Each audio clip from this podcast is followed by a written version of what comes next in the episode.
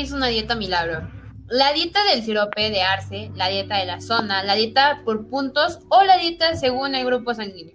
Estos son solo algunos de los nombres de las muchas dietas milagro que existen. Un tipo de dietas que prometen resultados apabullantes, de pérdida de peso y muy atractivos, sin esfuerzo alguno, sin seguimiento y por tanto con total ausencia del oval, del aval de un profesional sanitario. Este tipo de dietas con la pseudociencia como pose pueden resultar muy peligrosas para la salud por las carencias que pueden ocasionar y también para el bolsillo, ya que suelen ir acompañadas de la toma de productos suplementos, milagros de costo elevado. Consecuencias sobre nuestra salud psicológica. Cuando hablamos de las dietas milagro, nos resulta más conocidas las consecuencias que tienen sobre la salud física, entre las que se encuentran pérdida de peso rápido, que puede conllevar disminución de la masa muscular y desajustes del metabolismo, riesgo de riesgo de padecer desequilibrio como bajadas de los niveles de azúcar, tensión. Por no tener en cuenta el contexto clínico de la persona, disminución del aporte de nutrientes que compromete el estado nutricional, especialmente peligroso en etapas específicas de la vida como la edad adulta o el embarazo. Sin embargo, suelen ser menos conocidos o se habla menos de las consecuencias de las dietas milagro sobre la salud psicológica, pero no menos importantes. Mayor insatisfacción con la propia imagen corporal, al no conseguir los resultados esperados como resultado de la comparativa con los estereotipos de belleza de delgadez. Búsqueda de una solución momentánea a una expectativa de cuerpo perfecto, que no deja de ser una utopia o creencia irreal. Llevando a la persona a ponerse una meta u objetivo inalcanzable que conduce a un ciclo de frustración constante y un aumento de malestar, falta de gestión emocional y criterios de realidad. Son el medio de vincularse las emociones a través de un desequilibrio con la ingesta. Perpetúan una mala relación con la dieta habitual y un mayor riesgo de episodios de sobreingesta. Consejos para no dejarse llevar. Proponerse un cambio de hábitos a largo plazo y olvidarse de la palabra dieta como restricción o privación de alimentos o como algo con principio y final. Reflexionar sobre las motivaciones que nos llevan a iniciar este tipo de dietas. Analizar nuestras creencias en torno a nuestro estado de salud ayudarnos a ser conscientes de la importancia de llevar a cabo un estilo de vida saludable y no una solución que durará solo unos meses. Fomentar una buena adheración al tratamiento y al cambio dietético. Centrarse en pequeñas metas y cambios positivos que no sean solamente peso y dieta. Ponerse siempre en manos de un profesional que adapte el programa de pérdida de peso a nuestra situación y características personales con el tiempo y un seguimiento.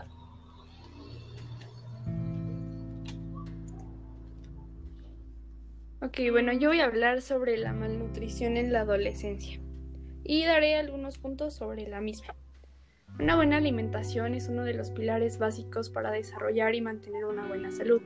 Sin embargo, en algunas etapas de la vida cobra aún más importancia. Además de mantener la salud en un buen estado y ser necesaria para garantizar un correcto desarrollo físico y psicológico, la alimentación durante la adolescencia puede ayudar, al establecimiento de hábitos alimentarios saludables que permiten prevenir algunas enfermedades en la edad adulta. Bueno, ahora voy a decir algunos puntos de la malnutrición adolescente. El primer punto es restricción o supresión de comidas. Según algunos estudios, entre el 30 y el 50% de los adolescentes no desayunan o lo hacen de forma irregular e insuficiente, y esto puede provocar que presenten más dificultades de aprendizaje y, bueno, en el rendimiento escolar. La segunda es el abuso de comidas rápidas. Em, aunque este tipo de alimentos destaquen por ser atractivos y baratos, contienen exceso de grasas saturadas y carbohidratos refinados y tienen un escaso aporte de fibra, vitaminas y minerales. El punto número 3 es ingesta entre comidas, pues es consumir alimentos entre las comidas, que eso produce disminución de apetito y puede trastocar los hábitos dietéticos. La número cuatro es seguir dietas especiales y poco equilibradas. Mm, este tipo de dietas tienen el riesgo de conducir una carencia de nutrientes que puede afectar al correcto desarrollo y formación de la persona adulta. Pues otro punto sería fumar, que las personas que fuman necesitan el doble de vitamina C. El beber alcohol también influye en la absorción de vitamina C, vitamina A, tiamina y ácido fólico.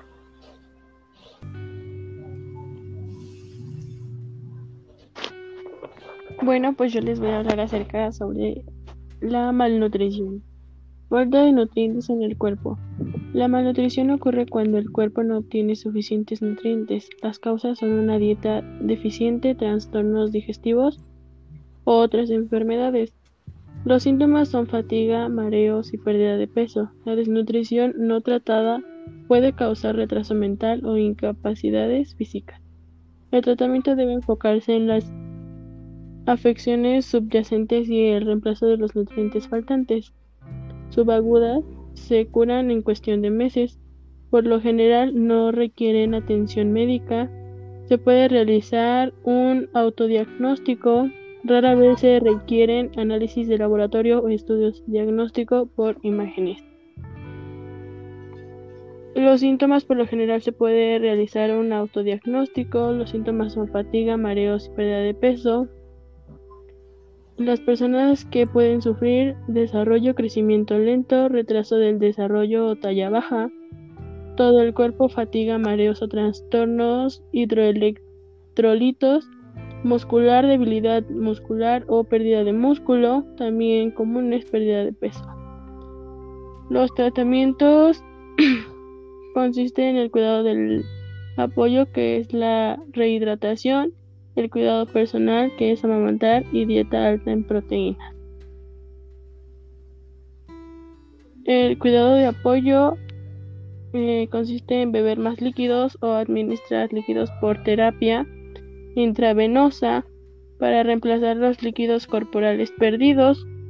El cuidado personal consiste en alimentar a un bebé con la leche materna, dieta rica en carne, pescado, pollo, lácteos, soya y otras fuentes de proteínas. Y eso es todo.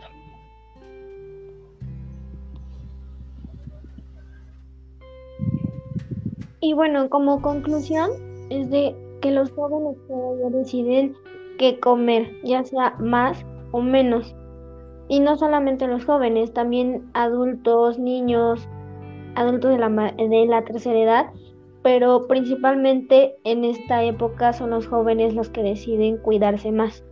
Y no tan solo deciden qué comer, sino que también dónde, cómo y cuándo quieren comer. Esta especie de caos alimenticio puede conllevar algunos desarreglos en la alimentación. Esto, unido a una oferta excesiva de alimentos y sumándole el culto al cuerpo excesivo, hace que la alimentación en esta etapa no sea todo toda la correcta que debería ser, siendo los adolescentes especialmente vulnerables y fáciles de influir. Los adolescentes creen, crean asociaciones principalmente negativas con los alimentos sanos, pero positivas con los alimentos chatarra. Los malos hábitos de la alimentación tarde o temprano contribuyen a diversas enfermedades debilitantes. En esta etapa de desarrollo y crecimiento está aumentando la obesidad, como todos los problemas de salud que ello conlleva en la etapa adulta. Gracias por su atención y espero que esta información que les brindamos sea de su agrado. Gracias. Listo.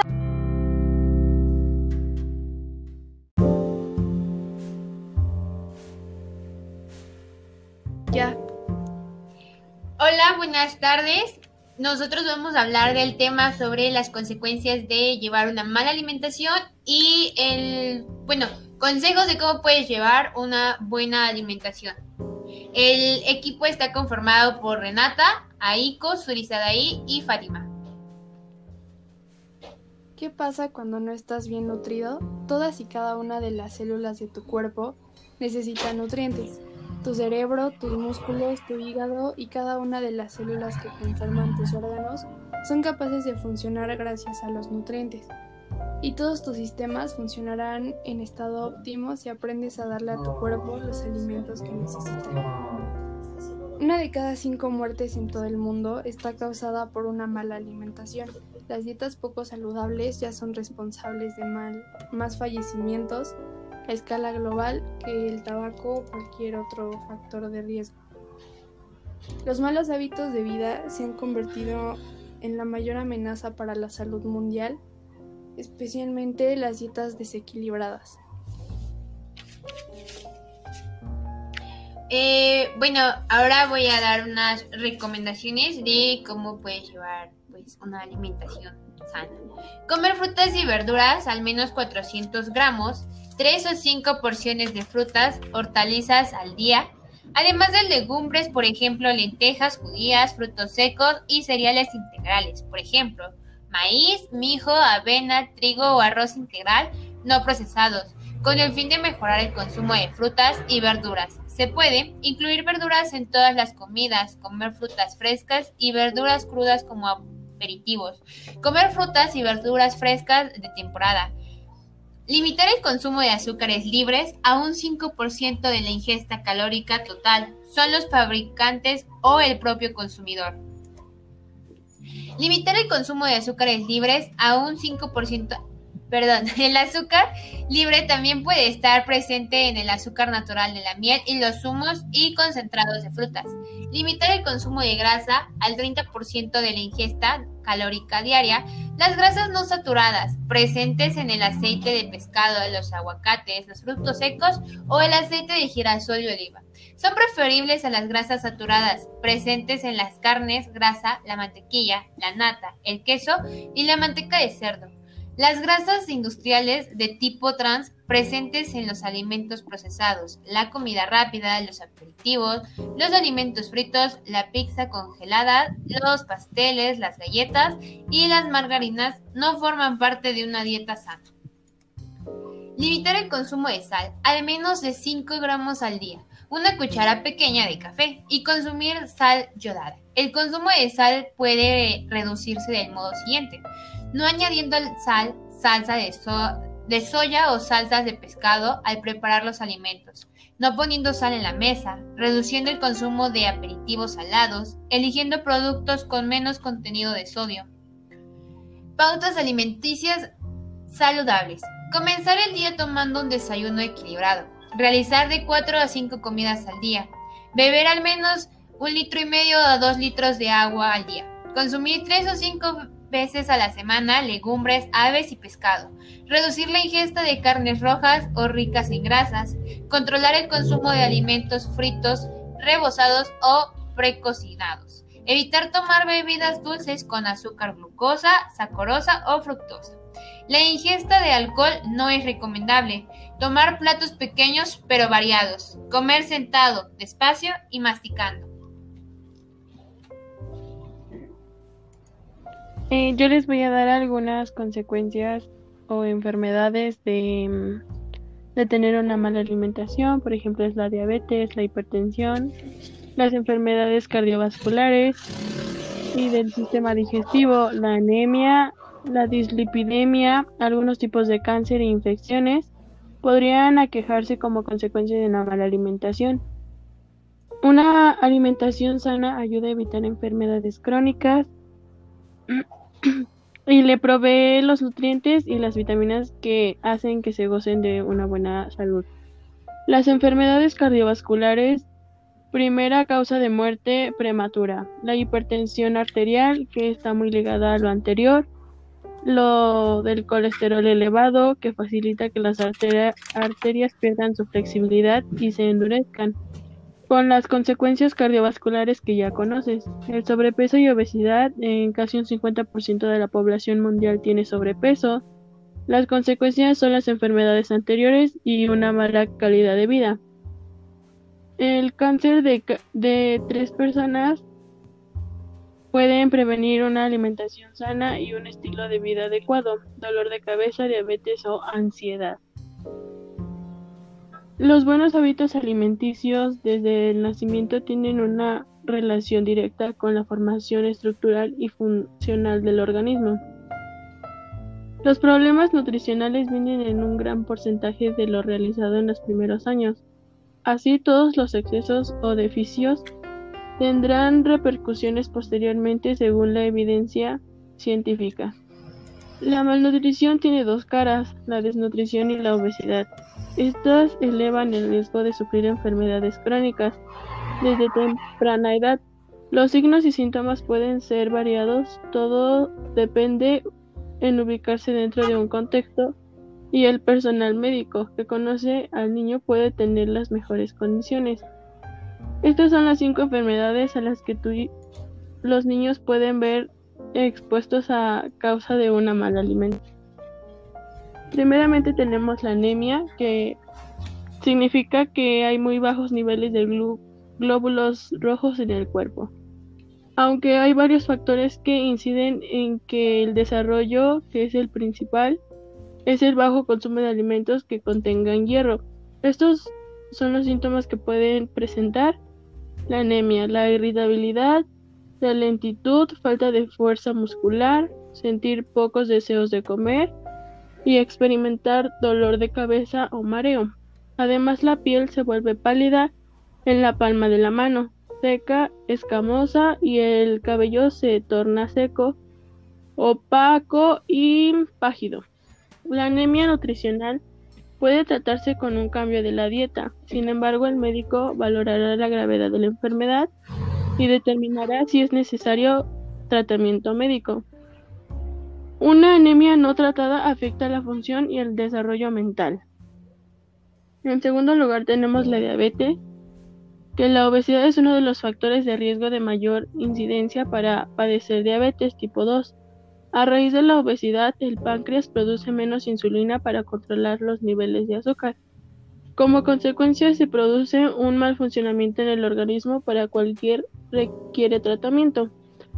La sed excesiva, cansancio, idas al baño con mayor frecuencia con alto volumen de orina y los mareos están entre los síntomas que indica que puede estar afectando por otra enfermedad.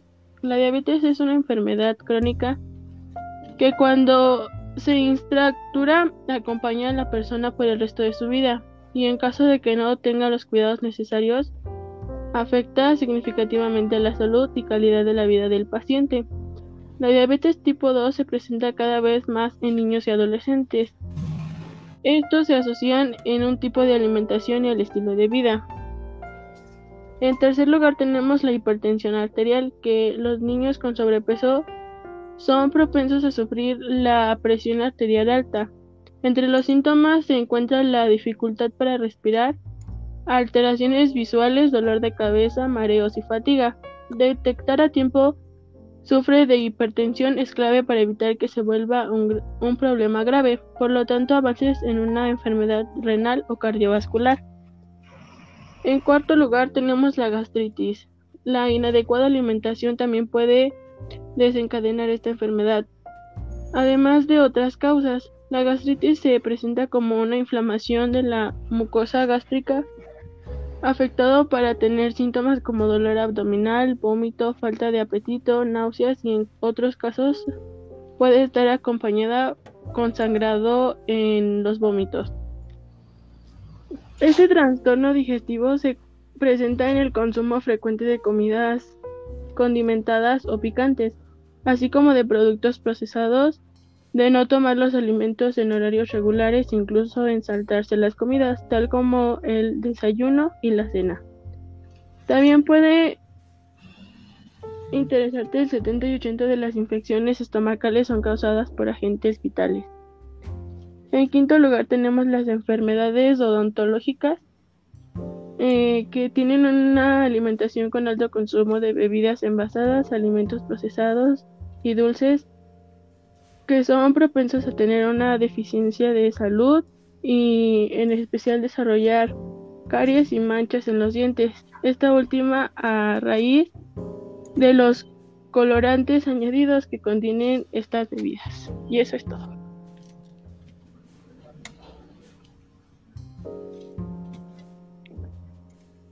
Al tener una alimentación mala, podemos generar lo que son trastornos alimenticios. ¿Pero qué son los trastornos alimenticios? Son afecciones graves de salud mental que implican problemas serios sobre cómo se piensa sobre la comida y la conducta alimenticia. Se puede comer mucho menos o mucho más de lo necesario. Los trastornos alimenticios son afecciones médicas, no son un estilo de vida afectan la capacidad del cuerpo para obtener una nutrición adecuada. Esto puede provocar problemas de salud como enfermedades cardíacas y renales o incluso la muerte, sin embargo, hay tratamientos que pueden ayudarlo.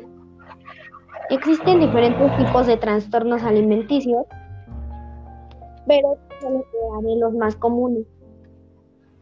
Primero, atracones de comida es decir, comer sin control. Las personas con trastorno por atracón siguen comiendo incluso después de estar llenas.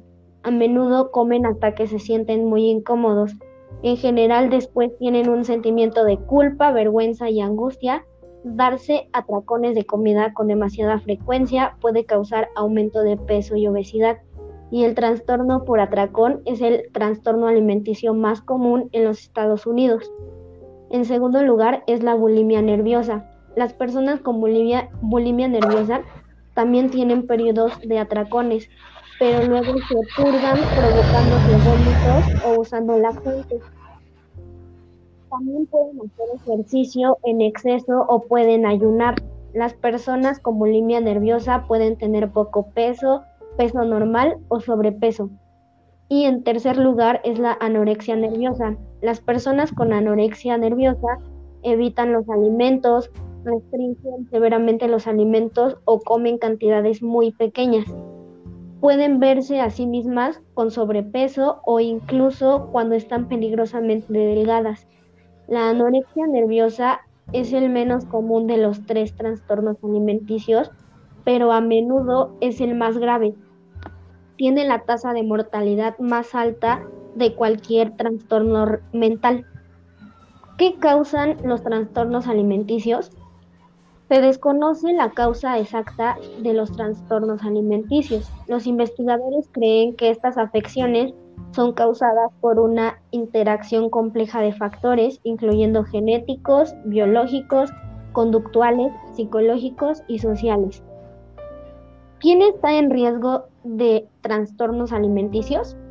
Cualquiera puede desarrollar un trastorno alimenticio, pero es más común en las mujeres.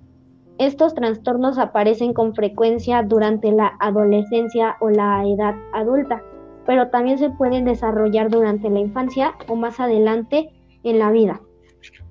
¿Cuáles son los síntomas de los trastornos alimentarios? pueden variar dependiendo el trastorno que sea. Los síntomas de los atracones de comida incluyen comer cantidades inusuales, grandes de alimentos en un periodo de tiempo específico, como en un periodo de dos horas, comer incluso cuando estás lleno o no tienes hambre, comer rápido durante los episodios de atracones, comer hasta que estés incómodamente lleno, comer solo o en secreto para evitar la vergüenza, sentirse angustiado, avergonzado o culpable por su alimentación, hacer dietas con frecuencia, pero posiblemente sin pérdida de peso. Los síntomas de la bulimia nerviosa incluyen los mismos síntomas que los atracones, además de tratar de deshacerse de la comida o el peso después de esos atracones. Lo que es purgar al vomitar, o usar laxantes o enemas para acelerar el tránsito de los alimentos por el cuerpo, hacer ejercicio intensivo y muy excesivo o realizar ayuno.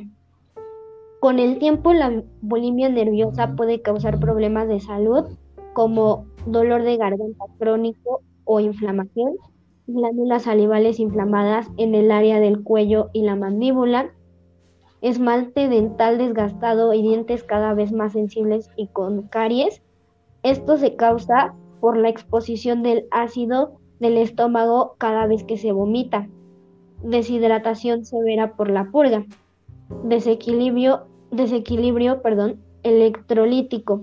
Puede ser por niveles demasiado bajos o demasiado altos de sodio, calcio, potasio y otros minerales, lo que puede provocar un derrame cerebral o un ataque al corazón.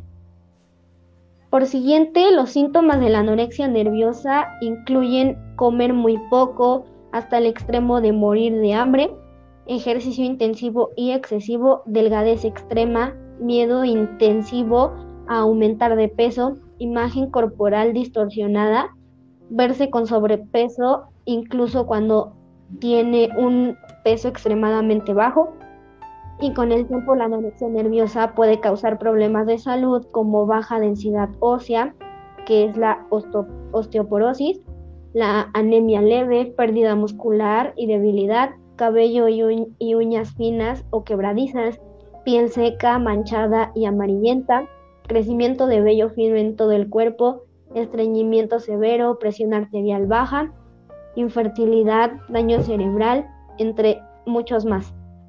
La anorexia nerviosa puede ser fatal.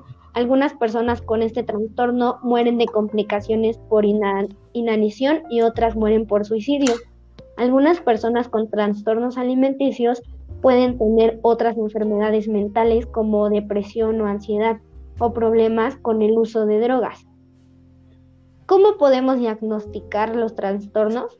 Debido a que los trastornos pueden ser muy graves, es importante buscar ayuda si usted o un ser querido piensa que podría tener este problema.